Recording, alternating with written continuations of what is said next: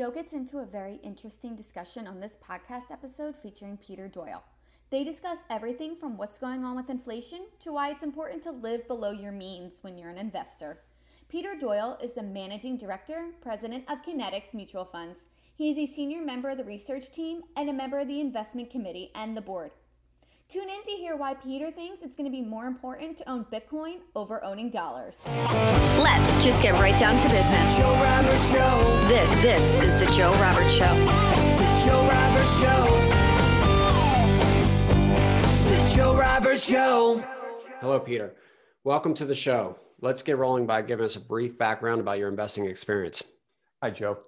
So my background is um, I can't really think, other than when I was very small, that I didn't have an interest in investments. And um, I started pretty young. Um, my mom got me interested, and uh, we actually ended up buying McDonald's and I think Disney at the time when I was probably 10 or 11 years old, and you know money that I had saved up through various birthdays, etc. So it, you know, it started young, and uh, I'm one of eight children. And my father died when I was very young, when I was four years old, and money was always tight. So I had an interest in in making money because it, I think that I always felt in the background there was this uh, issue about you know having not having enough money. And um, I went to St. John's University, and one of the professors there was actually in the same class as Warren Buffett at uh, Columbia, and he started talking about the ability to buy 50 cents for a dollar, buy a dollar's worth of value for 50 cents and it made a lot of sense to me and i think i got hooked from that. So after graduating from st john's i traveled for a while and then i came back and i got a job in portfolio management at a company called bankers trust company. And i worked there building up my skills and i left there after working there about nine and a half years and we started our own firm called horizon asset management. And that was in 1994 and i've been doing horizon asset management They started a second firm called kinetics asset management in 1996 along with a brother of mine and a, another colleague we're, we merged those two companies, Horizon and Kinetics, in 2011. And um, you know, I've been working with the same senior investment personnel, uh, friends, colleagues, for close to 30 years. We met at Bankers Trust Company, um, and it's been a great ride. You know, it, I I got lucky and fortunate to hook up with a group, good group of people, and you know, we we've been doing more or less the same things. It's kind of value oriented, long time horizon trying to capture the returns of the of the businesses themselves and really practicing what I call Rip Van Winkle type investing. If you own something great, the best thing that you can do is buy it at a fair price, let the business compound over time, and let the business do the work from you, and, and don't trade. So we've had, you know, I've, I personally have owned securities for 30 some odd years in my my own portfolio, and as long as they look as good today as they did back then, I, I leave them alone and let and let the business compound. Now, did you first buy McDonald's and Disney because that was something you participated in, you ate at, you watched, or what was yeah, the connection? Exactly. As a, as a 10, 11 year old kid, that's, I, that's, I knew those companies. It wasn't, right. you know, that I knew how to analyze the business or anything like that. But I think it's very interesting because if we kind of play out to where we are in the market today, a lot of people obviously over the last few years have invested in Amazon because they got packages delivered to the door, or they invested in Tesla because they bought a Tesla and they felt comfortable at the company or you know felt good about that company and they've all performed pretty well you think that's kind of a trend that you know people should look at when they're investing?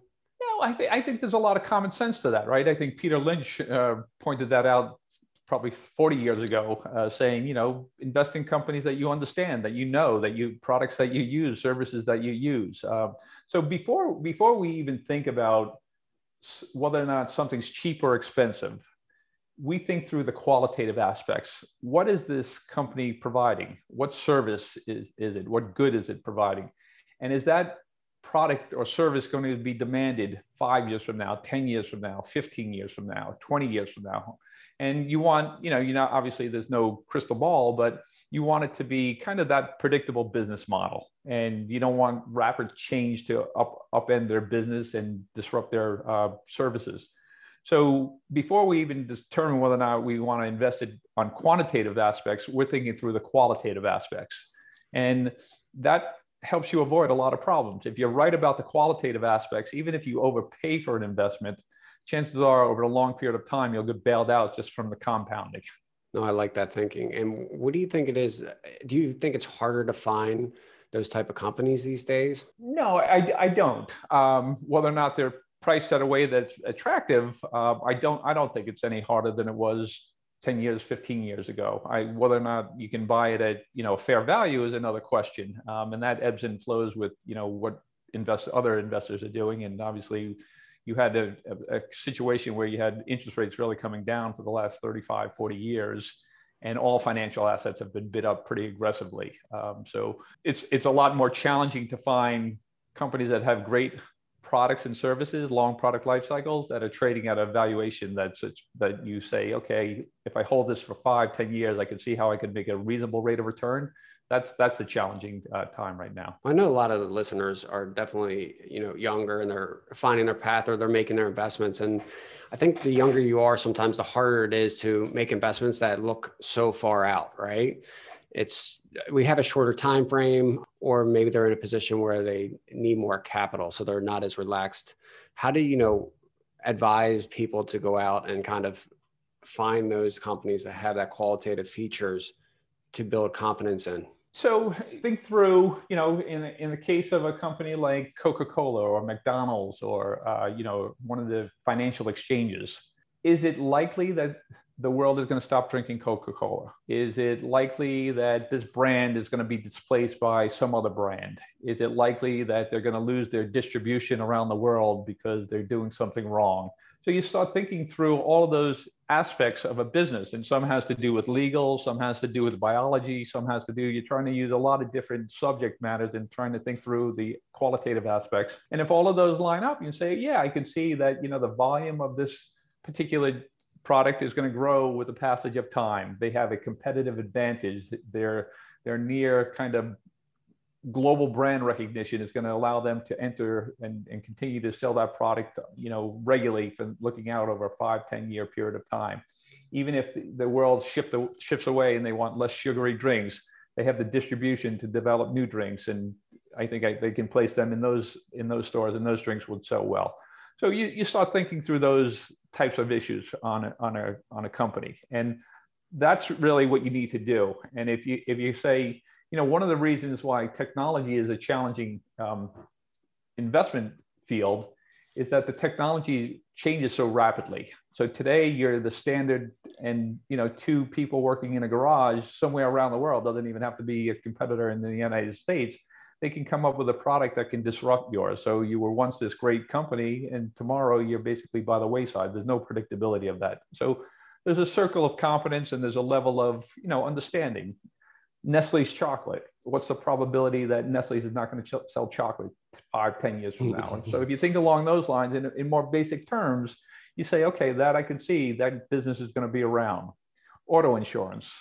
Governments around the world require you to, if you want to drive a motor vehicle, you need insurance. What's the probability that's not going to be a business five years from now? So, you know, Warren Buffett buying Geico, he says, okay, this is a business I think that's going to be around 30, 40 years Geico has an advantage because they don't use a broker network. Right? They go direct to the consumer, all the commercials that you hear on television, on radio. And he can offer that insurance generally 15% less than his competitors in most states. And he says, okay, people recognize that it's a stable company, it has financial wherewithal and I just want to pay less for my insurance. Why wouldn't I go with Geico? So he figures I can consolidate this industry and grow this business for 10, 15, 20, 30 years, long after he's probably passed away.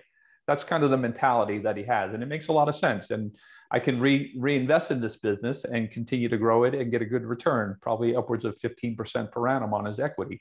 And that's that's an attractive business for him. So that's that's kind of the thinking that you need to have. And I would say really, if you're starting out as a young person, there's two things. You know, you really, if you don't have money that's going to be given to you, or you're not going to win the lotto, you lead, you need to live below your means, right? There's a certain amount of income that comes in.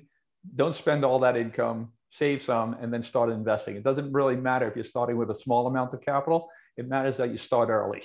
And if you if you buy the right things, you'd be surprised how a, a, modest investment can compound and grow into something fairly large in, in not too distant future. What is your thoughts on liquid type investments versus, you know, let's say venture or something that's kind of locked up for a period of time? So there's a definitely a role for venture capital.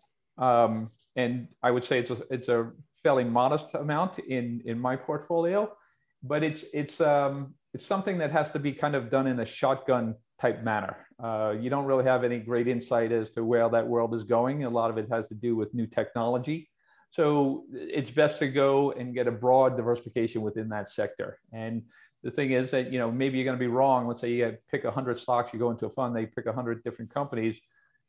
97 of them are probably going to be average or below average. And really, it takes three that are just going to be extraordinary investments that could drive an entire portfolio. So it definitely has a role. Um, I don't personally participate that much in it, um, but I, I, I, can, it's definitely a sensible strategy. Well, I mean, like a lot of investors I've seen, I'm sure maybe you've seen even hedge funds or anybody that, you know, it, it's, it becomes emotional, your investment positions, right? And so do you think investments that are locked up for some people are perform better because they're kind of have that long-term horizon versus something that's more liquid where they have the ability to be able to trade it emotionally That's a great question because it really touches on what you really need to be a successful investor. The stocks and whatever investment that you're making are not your children, right? You shouldn't be emotional about them. And really, you don't need to have an extraordinary intellect. You really need discipline and you need to keep your emotions out of investing. Uh, so if if it's going to stop people from trading, it's probably not a bad strategy to have it locked up. You know, stocks go up and down on on reasons that have nothing to do with the underlying fundamentals. They go up and down because of people's emotions. And in some cases, there's a short term issue that's going on, but it's going to be rectified. You just need to be patient and, and hang on to it. So taking that away from people and learning how to ignore that and recognizing that you know a, even a great company can go down 30 40% in a given year that has nothing to do with the underlying fundamentals.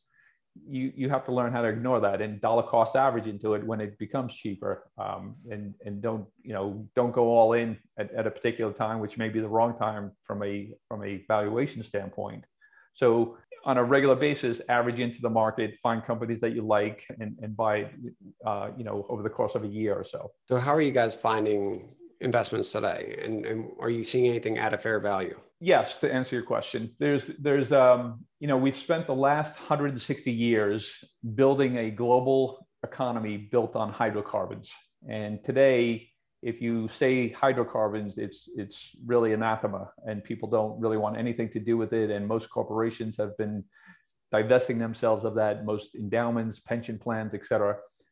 Um, you're not going to switch to renewable energies that quickly, and people are pricing the energy industry as if it's I won't say as if it's going out of business, but in an incredibly low way. And you know, when I first got into the business, energy was something like 25% of the S&P 500 now it's hovering around two, two and a half percent. It got below 2% recently. What the energy sector means to the broad economy is something substantially more than 2%.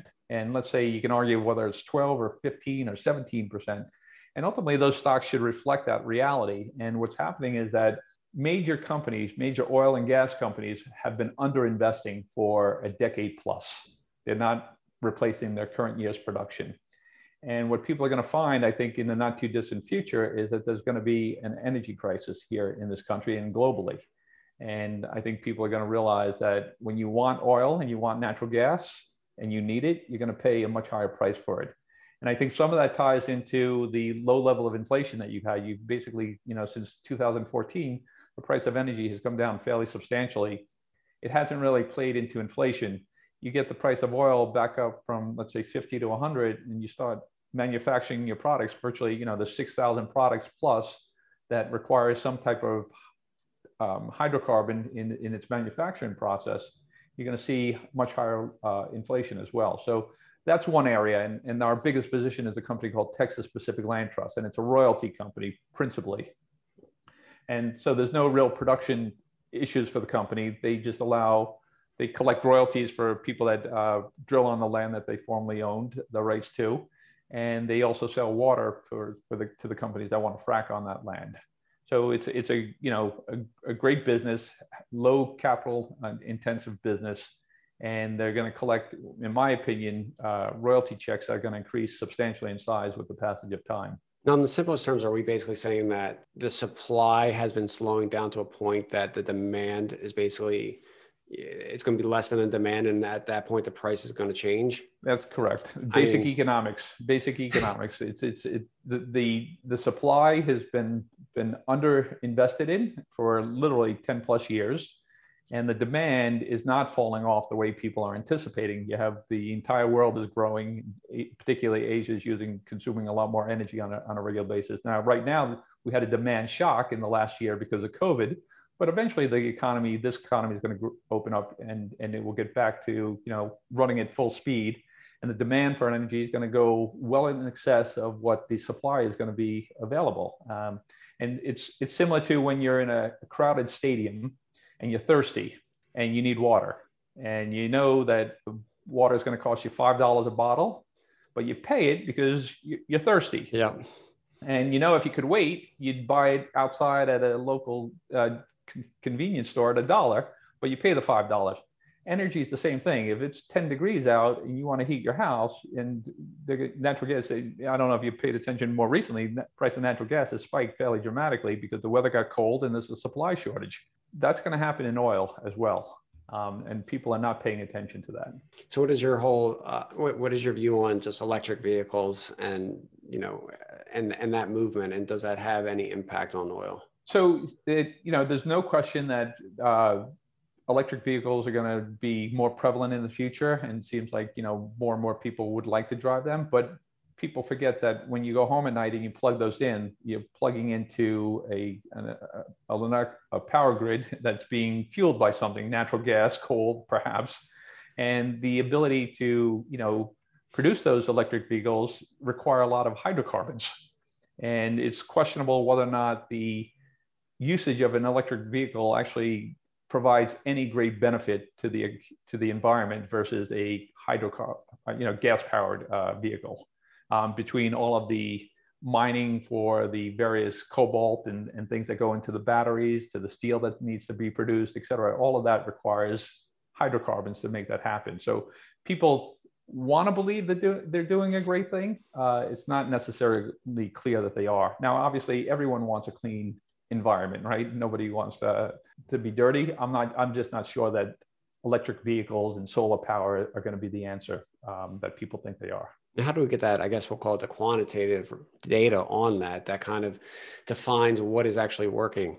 Yeah, so so that's out there, um, and there's been plenty of studies, and the studies indicate that electric vehicles are not any better for the environment. Um, so you know, you go to Angola where they're mining for various cobalt and they're using labor of, you know, seven, 10 year old kids.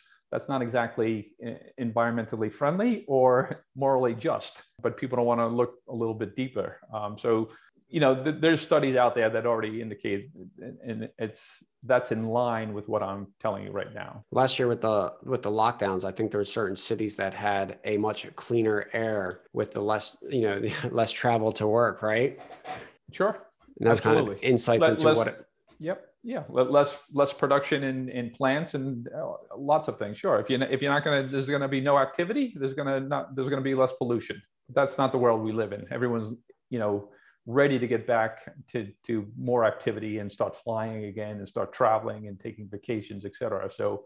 I, I can't imagine that demand, you know, if we really get COVID behind us and, and we reach herd immunity, that demand is not going to accelerate in, in a big way in the future. And what other areas are you investing in? We're, we're focused principally, we're very concerned about inflation. Um, I think people have not paid attention to that. And, and it really comes down to central banks, not just here in the United States, it's going on in Japan, across Europe, et cetera.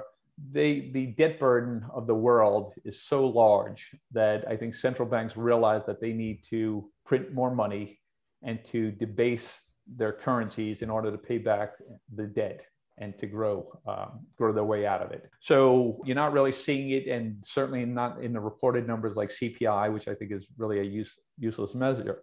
But if you look at the money growth, the money growth year over year is close to 25%. And that money is going in stimulus checks and it's going out there. It's being spent. It's not being held on bank balance sheets and not and, and not being and, you know kept aside to re, recapitalize uh, banks' balance sheets it's being spent. And there's no time in history where you inject that type of money into the economy that you're not going to see inflation.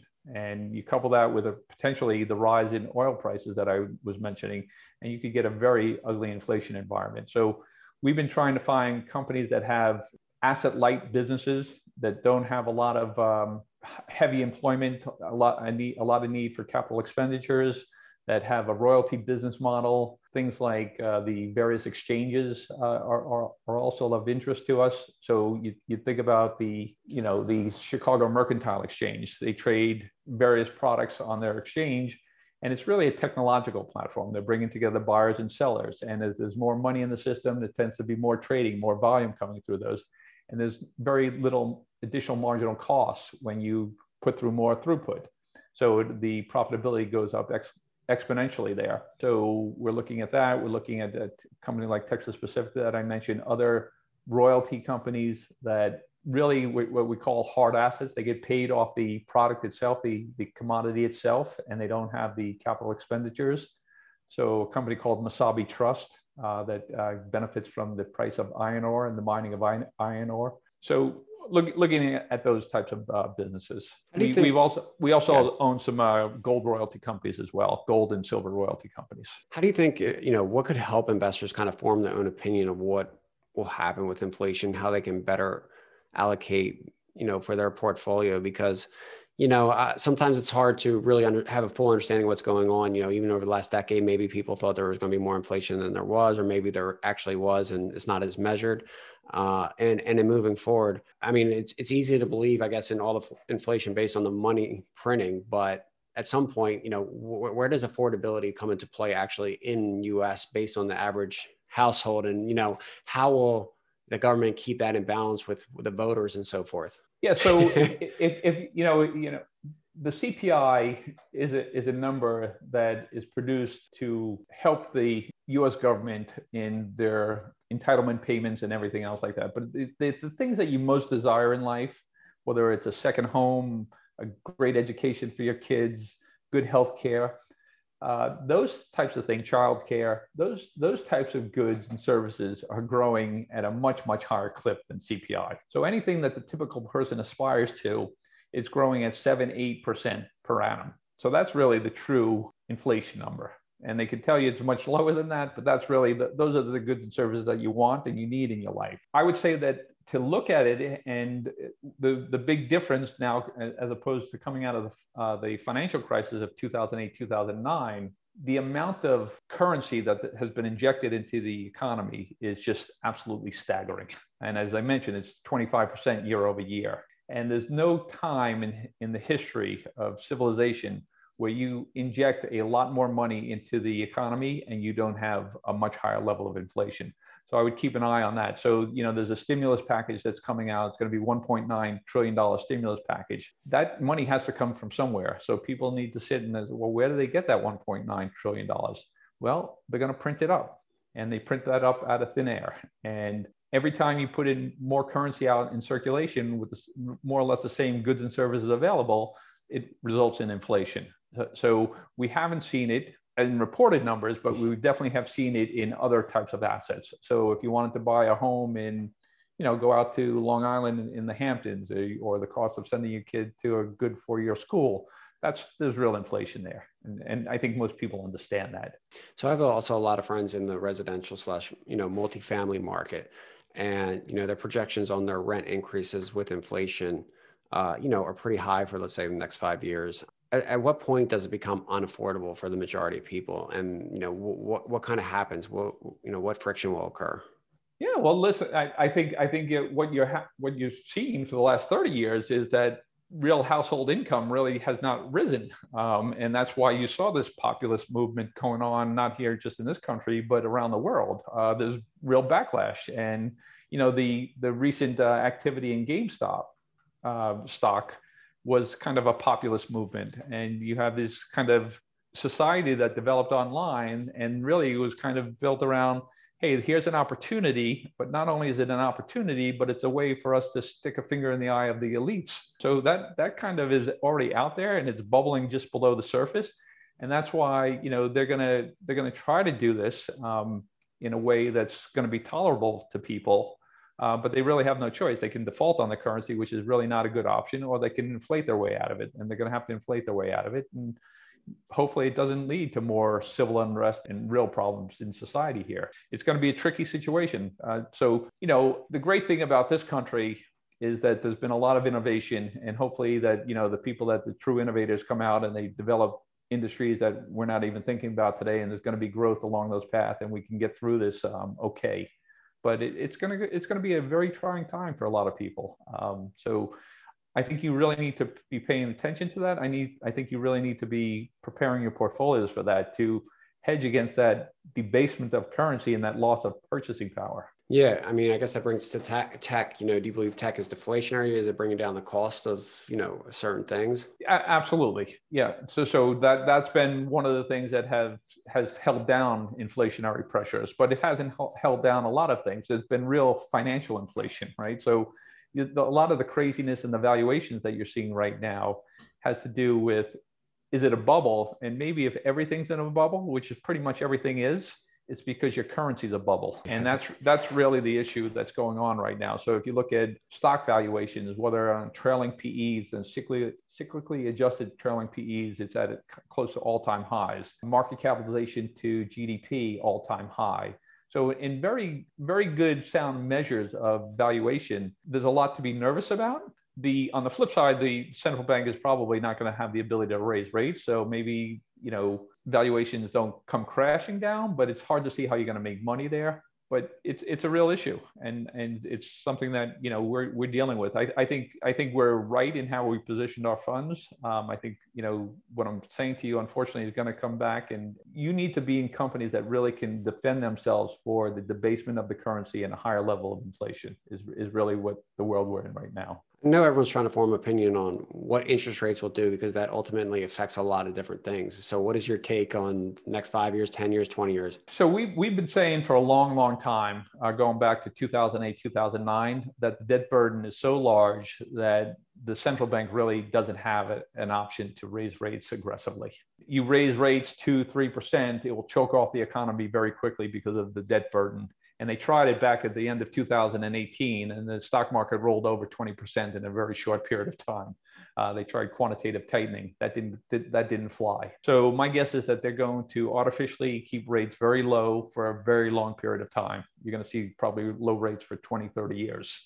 Um, they're forced to as, as they continue to print up more money and debase the, the, the, dollar to pay back and hopefully grow out of it with time. This is, we, we went through a, a, period like this in the 1940s where the debt burden was so large and they inflated and held rates low. Um, the, there, it was a little bit different. Um, the debt burden wasn't quite as large and there was coming out of World War II, you had this ability and the rest of the world needed to be rebuilt and they were buying for the United States. So you could, you could get the benefit of that that's not the case today. So it's, it's a much more challenging environment today than it was uh, in the past. Since the bond market has changed over the years, and then how do you see the current allocation, you know, when it comes to people's portfolios not being, I guess, a 60 40 anymore? Yeah, well, I, I, the way I look at the bond market is is all risk, no return. yeah. so, so you know, you, are talking about a 10 year treasury at a little over 1%, 115. I haven't looked in the last couple of days. But if you adjust for inflation, it's a negative real return. So you're parking your money for 10 years to, to guaranteed loss. And if you don't believe the inflation reported inflation numbers and you think it's substantially higher, you're probably losing 50% of that over the course of 10 years. That's not an option. That's not a good option. People may feel okay, like they're getting their principal back, but that's you have to think in real terms. You know, eh, I've been I've been slowly slowly getting out of my bonds and moving it into the inflation beneficiaries that I mentioned earlier. So you're basically saying 95%, 100% into those companies or that that'll benefit from inflation, basically. Absolutely, absolutely. Yep. So do you think I, I keep I keep working down those assets that are exposed to that scenario that I'm describing to you, and and moving it into where companies that I think are asset light inflation beneficiary companies. So how will the fixed income market look, you know, over the next decade and kind of,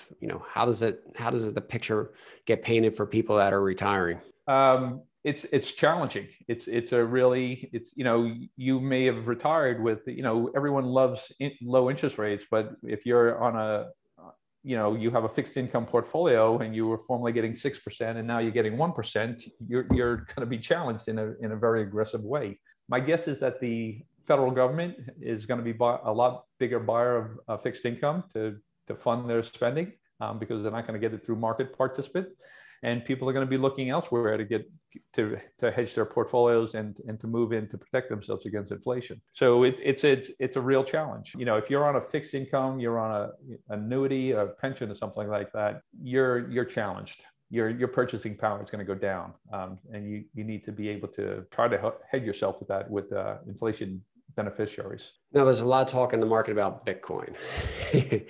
kind of what's your position and you know how long have you been involved? So we've been involved since uh, 2015. It's worth you know telling you a little bit of a story as to how we got involved. My my colleague is a, a brilliant financial mind. He has a degree in mathematics, degree in computer science, and he has an interest in cryptography. So he was reading the um, the, actually the Bitcoin white paper was left on his desk for a number of months, and he was just busy and he'd get around to it. He goes, you know what? He came into the office that day. He goes, I'm going to shut the door. I'm going to read the nine pages, see what's going on here because I'm hearing some things about it. He reads it and he gets up and he walks into my office and he tells me the story. And this is late 2015. And he says, Well, I think they've solved the issue of digital money and they they've uh, come up with a way to prevent double spending right? If people can spend the same dollar twice it's really not useful. And he describes that there's going to be a limited supply. There's a scarcity to this. There's going to only be 21 coins with the passage of time. And i said well what you're telling me if you think that this is if they've they've prevented the ability to double spend and uh, so people can't counterfeit you think the technology is going to hold and the blockchain is not going to be hacked, and you're telling me that there's a limited amount, then I could see that this potentially has the greatest supply demand imbalance that the world is ever going to see. And I would say it took me about probably literally a, a minute and a half, and I said, I, I'm in. And a couple of reasons. Now, I had the benefit, I trusted his ability to analyze that and tell me from a technological standpoint. But I recognized almost immediately through a scarcity supply demand from an economic lens. And I recognized that ultimately I saw what was happening with fees on Wall Street with money moving into ETFs and people able to trade for free, that Wall Street would ultimately embrace this because they want to charge people higher prices for a new asset class. So I see our greed potentially. Mm-hmm. So I, I, I, immediately got in. Uh, probably within three or four days, I, I, had a position, and professionally, probably within a week's time, I had a, a, a position. And the way I looked at it, I said, this is, is the most asymmetric return potential I've ever seen in my career. And I don't need a lot of it. If I made it a 50 basis point position, one half of 1% in people's accounts, if it went to zero, nobody's going to be that upset. If it, if it did over the course of two years, I lose 25 basis points a year.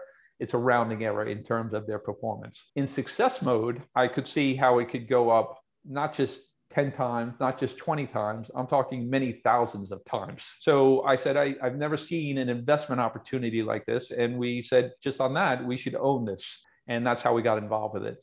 Now, as I've gone further down the road and looking into it and understanding it on my own, I've come to it through an engineering standpoint. It's probably the most sound engineering project in terms of a monetary asset that I've ever seen in my life. And if you think about the network effect of companies like Google and a- Amazon and Facebook, et cetera, and how they created this wealth for their shareholders because they grew and they were able to reach and distribution grew exponentially. Bitcoin is a monetary network. And if people build on that network, it's the most secure monetary network. If people build applications for that monetary network, they start bringing money into that network, it grows exponentially. So, in the case of, let me just make a distinction. In the case of Facebook, there's only 7.7 billion people in the world, and not everyone's going to have access to the internet. So, let's say they can get 5 billion people maybe you bring your friends, your family, you know, et cetera, onto it. You could bring a handful of people, each person, and ultimately they, let's say they get to the 5 billion. In a monetary network, I can invest $10, I can invest a million dollars. Somebody else could come in and invest a million dollars or put a billion dollars into this network. So there's literally hundreds of trillions of dollars that could come onto this network. And that's what we're in the process of seeing. And I think people are, are beginning to accept this that this is a much better store of value and it's becoming much more mainstream. So now you can buy Bitcoin on PayPal, on Square Cash App. In the not too distant future, you know, most people are going to be walking, not most people, but a, lot more people are going to be walking around with a crypto credit card or debit card.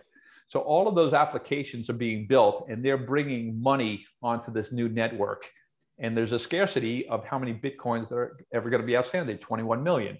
So eventually, people are going to start pricing things not in whether it's a whole Bitcoin or half Bitcoin, they're going to be pricing it into their smallest denomination, Satoshis. So my, my guess is that a single Bitcoin is going to go up exponentially from here, potentially into the many millions of dollars with the passage of time. It's not going to happen in two days, six weeks, or something like that. but it's, it's going to happen much quicker than people realize. So what I tell everyone that, I meet, and my children say, Dad, it doesn't make you interested to talk about Bitcoin all the time. There's some number that everyone has in their head that they can risk.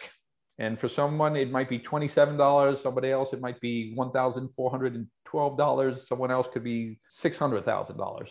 If that went to zero, you wouldn't care, right? You wouldn't like it, but if it went to zero, you wouldn't care that's the minimum that you should have exposed to Bitcoin.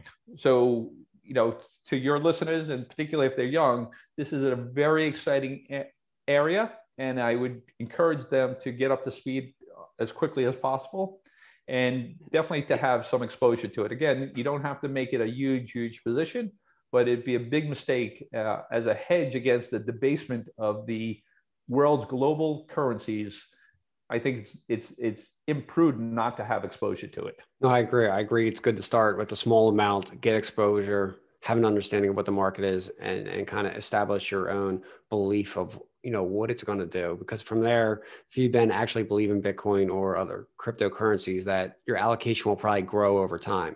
Absolutely. As you, as you get down further and long, you know, people people say, you know, how can this be a store of value? It fluctuates so much and if you don't, if that's, there's, they're saying it because they're thinking in dollar terms. I really kind of switched over some months ago. I now think in Bitcoin terms. And I say one Bitcoin equals one Bitcoin. And I look at the dollar, the dollar gyrates like crazy relative to Bitcoin. Mm-hmm. And since I've been in it, the volatility in the dollar has been quite large, but it's been negative volatility. And when I first bought it, my first Bitcoin, it was around $450. And today it's $35,000. So that's the type of volatility I can live with. Um, it's the right type of volatility when you're long Bitcoin. So I think people are going to realize that as a store of value, um, it's not just the US dollar. I don't want to just pick on the US. This is going on globally. So if it, if it is deemed to be the best store of value, the best form of money that the world has ever come up with, then all of the nominal stores of value that are out there, US dollars, yens, euros, short term treasury bills, et cetera, all of those things will ultimately gravitate and Bitcoin will be a suction pump and take a lot of valuation from that. And ultimately, it should rival those other nominal stores of value. And that number is a staggering, staggering number. And, and I sound crazy saying that, um, but if if the blockchain is never hacked and they don't violate that, and you can never double spend, there's no reason to believe that a single Bitcoin can't go, you know, to some multi-million dollar number. Time will tell, right? Time will tell. Time will tell. Time will tell. And, and listen, there's no guarantees in life, and, and you don't need a ton of money uh, allocated there to, to make that happen. So, how do you, you know, I'm sure uh, when your friends and family are aware of you investing in Bitcoin, that they generally approach you and, and get your opinion on what they should do or more about it. How do you kind of basically explain it to them? So just just very similar to to what I did. You know, I don't.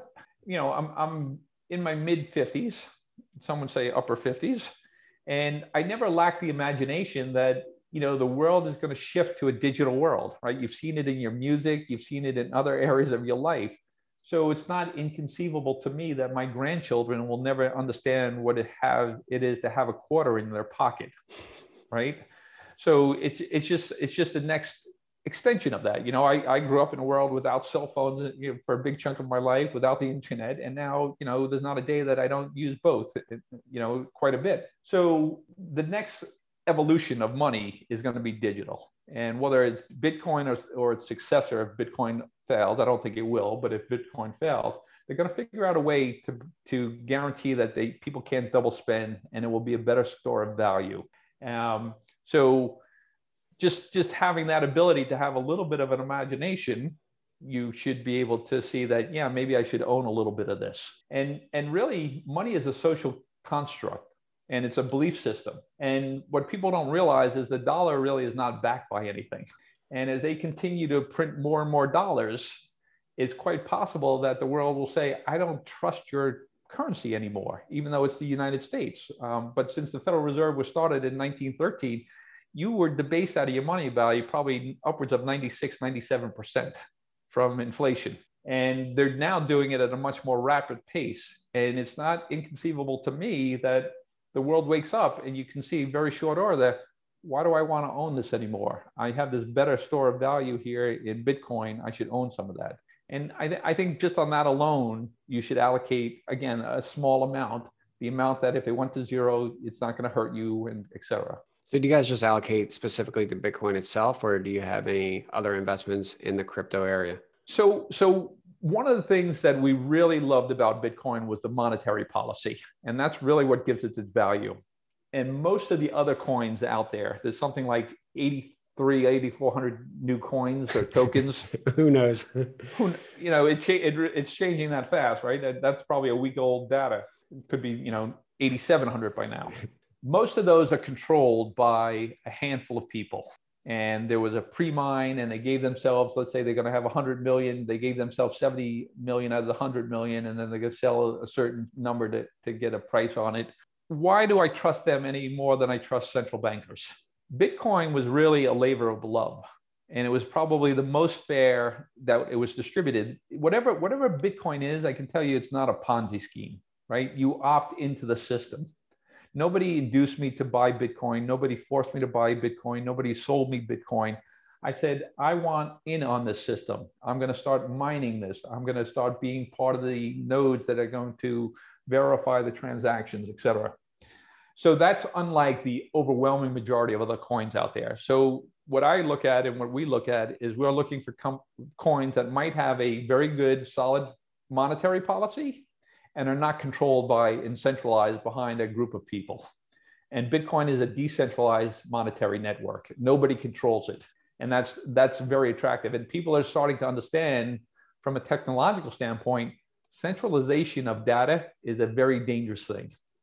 You know, you had the hacking into the U.S. government, the Department of Defense, you know, Target, uh, the super, uh, the whatever department store, et cetera that's all centralized data. Decentralized is safer. And from a standpoint of not having somebody control it at the top is very appealing to me. I don't want, you know, maybe maybe the people that create one of these coins have the best of intentions, but they're not going to be around forever. And the, the group that comes in after them says, you know what, instead of 100 million, why don't we have 7 trillion coins outstanding? Bitcoin's never going to have that. There's only going to be 21 million coins. Do you think that we could teach people um, responsibility when it comes to managing their own data or their keys? Yeah, I, I do. Um, it's not, we're not anywhere near there today, um, but it, that's going to get easier. And that's the technology that people are working on 24 7, 365 days around, not just here in the United States, around the world. So it's, it's just, you know, you're, you're young, considerably younger than I am. But when I first got on the internet, it was a very clunky experience. It was very hard to find things because there was no organization to it ultimately that changed, right? They put in the pipes, there was the ability to sort data, et cetera. Tim Berners-Lee made it where you could find information, type in an address, et cetera. That's, that's going to happen in the digital asset world. And it's happening as we speak at a very fast pace. So, you know, people are going to, you know, the average person who's not paying attention is going to suddenly sit up and say, oh, I, you know, I have this wallet on my phone and I can use it, you know, seamlessly it's it's not we're not anywhere close to that but it, it it's going to happen much faster than people think. I agree. I changed all my outlook uh, you know getting more familiar with tech and understanding things over the last few years. I, I changed my next year outlook to three to five year outlook when i talk about something or five to ten right? So uh, there's an old saying that which is true people tend to over overestimate technology in the short term and underestimate it in the long term. I, I didn't fully answer your question before. So to answer your question we we have found a, num- a couple of other coins, probably six or seven other coins that have a good monetary policy. Most of them were forks off of the original Bitcoin blockchain, and they have a very similar monetary policy. We think those are going to have um, some real value. But all of the other coins, most of them you can forget about. They're they're you know there's going to be some wildly successful ones, I'm sure, but I have no ability to tell you which of the 8400 is is, is going to do that. I can tell you from a from a network effect and in terms of safety and where the hashing power is to keep the network safe, Bitcoin is by far the most dominant. It's something like 95% of the hashing power. And if you're going to consider sending real value across a network, a digital network, you're going to choose Bitcoin. So does the company have investments in Bitcoin mining or do you guys have farms yourself? We, we do. We, uh, we, got, we got involved in mining. Um, we raised uh, money for two C corps, uh, you know, fairly modest amount, um, but we have a facility down in North Carolina that we own and that we run, and we buy machines, and we we're some of the things that I talked about earlier about the yield on fixed income. We're in the business of helping people solve problems, right? And one of the problems is that interest rates are incredibly low and it's hard to get income. And mining as a business can provide a very attractive yield. Um, and there's periods of time when the to mine a Bitcoin and what it's selling at, you, you were talking of yields of excess of 100%. Now, I don't think that's going to be a long-term return, but that's an opportunity to basically get fixed income that's not connected and correlated with the overall stock market or the bond market.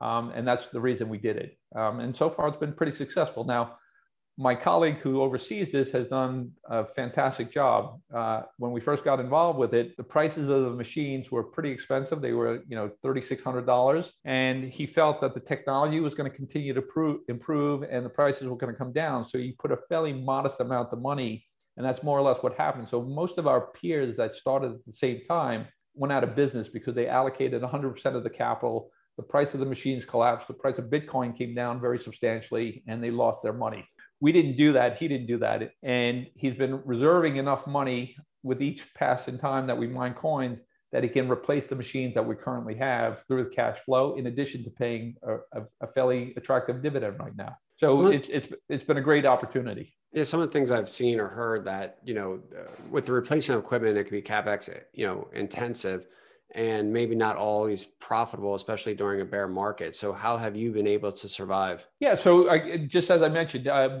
two, two things. One, the, there's a lot of complexities to mining, right? There's the difficulty rate, there's the cost of the machines, there's the cost of the electricity, there's the location of the machines, et cetera. All of those things factor into it, and if you don't get those right, you can you can go through your capital. And if you buy machines at a very high price and the price of Bitcoin collapses, you're basically it's a losing proposition. So you know we we had um, in particular, again the same colleague had a lot of experience with the electric utility industry, and there's peak hours and there's off peak hours. And the reality is that you could maybe run your machines only 17 hours a day and still generate the same amount of coins, but reduce your electricity cost by 60, 70% because it's off peak. And you're able to buy a kilowatt at a fraction of what you do during peak hours. So if you don't know that and you're running during peak hours, your ability to produce a coin is going to be much more expensive than it is if you if you do it that way. If you went all in and you bought the machines at their all-time high and the prices collapsed for the chips and you you ran into problems. So fortunately for us, um, you know, we we had somebody who understood all of those complexities and navigated that quite well. And now we're in a good position where we're we're mining coins at a very profitable rate. Let's say the price is uh, most recent number that I heard was somewhere between fifty-five and sixty-five hundred dollars a coin, and it's as I mentioned earlier, the price of a Bitcoin is roughly thirty-five thousand right now. So highly profitable.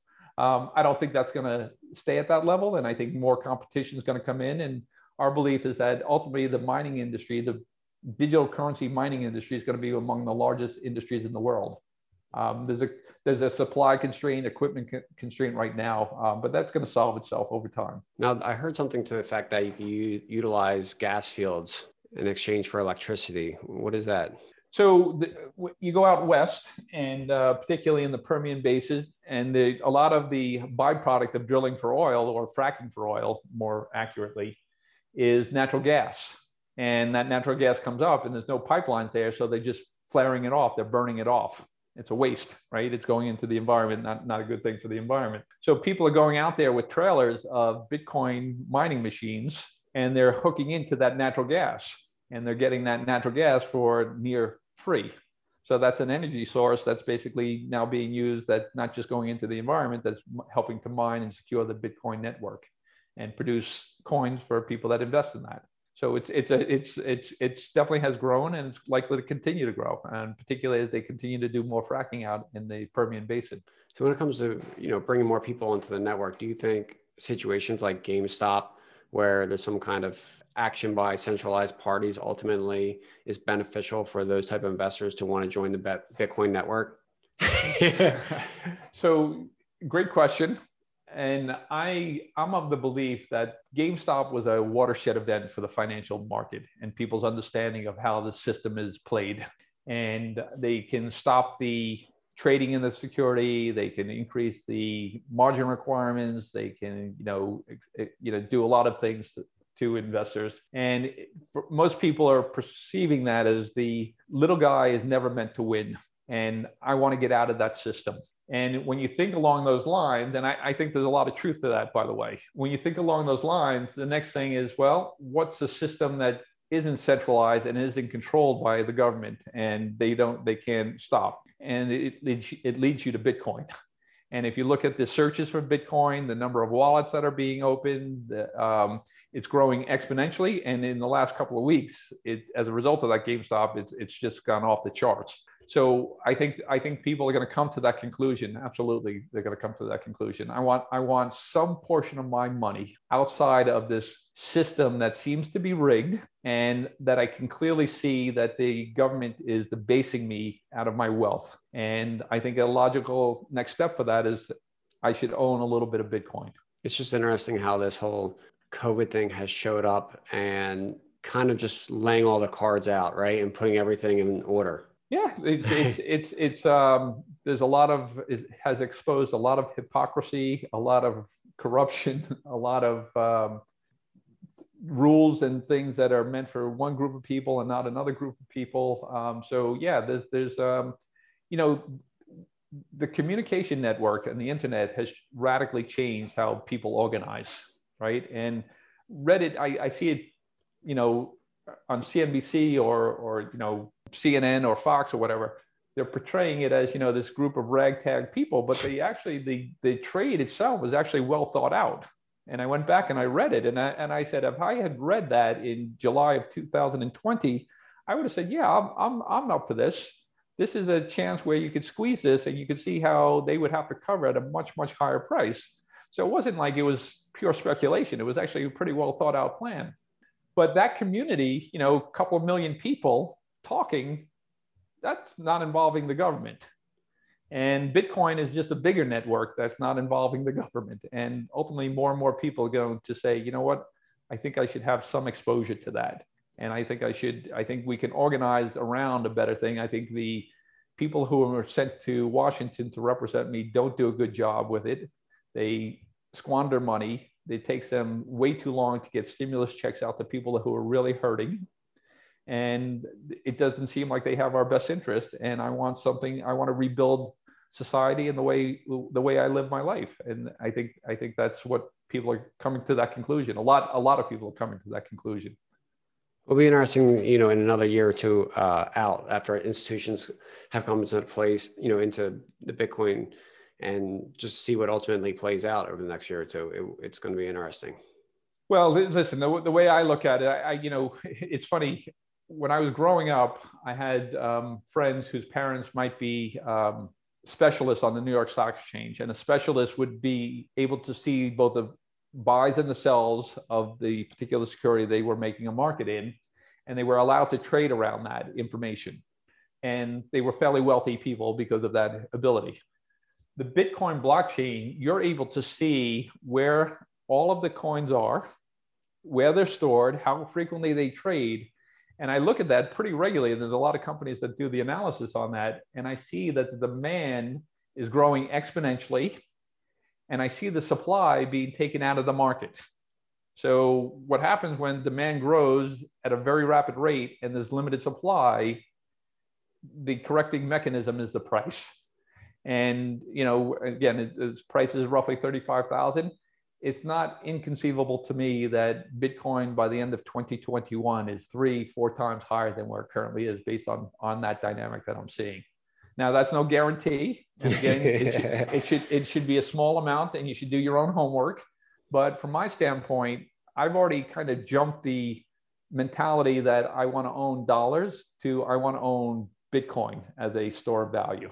That's good. Let's leave off there and uh, go to our last question. What is the biggest thing that you have implemented in your life as increase your net worth? I would I would say it started when I was very young. Listen, money to me is not really that interesting. Money provides freedom to me, right? It allows me to do the things that I want, not have to answer to people, show up at a job nine to five, and you know take gruff from somebody. So I never really wanted money to buy fancy things or expensive cars. That's not that's not what I am. So I would say that I learned pretty early on that if nobody's going to give you money and you're not going to win the lotto, you have to live below your means. And that's kind of the most important thing to do. And you, if you do that early on, you're already wealthy, right? Because you're not relying on somebody else. And now you can use that excess cash flow and start investing. And ultimately, you have the ability to grow enough of, a, of an investment pool that you buy yourself freedom. Um, and, so for, for, me, that's that's that's really what it was. And I, I I understood that pretty young in my life, and I I worked towards that. And I was fortunate enough, you know, obviously some of life is luck. I was fortunate enough to basically create that situation for myself. That's good. I always this is one of you know my favorite questions because it always gives me great insight and listeners great insight to how you know people have done well and the different methods they've used. Yeah, so I, you know, I would say if if you want to read a book that's, I think, uh, you know, how to how to learn how to think about investing. It's not necessarily a, a book about investing, but it's uh, written by Charlie Munger, who's the vice chairman of Berkshire Hathaway, right, a long term partner of Warren Buffett, and it's called Poor Charlie's Almanack, and it really it talks about mental models and how to think. And he uses a much, he does a much better job using the example of Coke when they decided to buy Coke and going through the various aspects of, of things that you should be looking about and thinking about um, when making an investment. And it's, it's a collection of essays. So you can start at, you know, the first essay, or you can start at essay number 27. But it's an important book, actually. And I think it would really help anyone who has an interest in investing to read that book. Well, thank you. And if anybody wants to get a hold of you or just learn more about your companies or anywhere they should go. Yeah. So we, we more recently, um, investment vehicle to hedge against the risk that, uh, that I explained to you. Um, beyond that, you can reach us at horizonkinetics.com, and we have a lot of uh, good content on our website, and that would help people to understand our investment philosophy uh, as well as cryptocurrencies. we uh, my colleague has written a number of great essays on cryptocurrencies that people can read. If they want basic knowledge on that. All right, Peter. Well, it was a great time today, and I appreciate you coming on. Joe, thank you very much. Appreciate it. Don't forget to subscribe to the show on iTunes and leave a rating and a review. See you on our next episode. Thanks for listening to The Joe Roberts Show. Take these tips and insights that you can use to help grow your own personal wealth and share them with a friend that could also benefit. Don't miss a single episode or updates. Subscribe to our email list at joerobert.com. And as always, keep pushing yourself towards a more impactful life. The Joe Roberts Show. Joe Roberts Show. The Joe Roberts Show.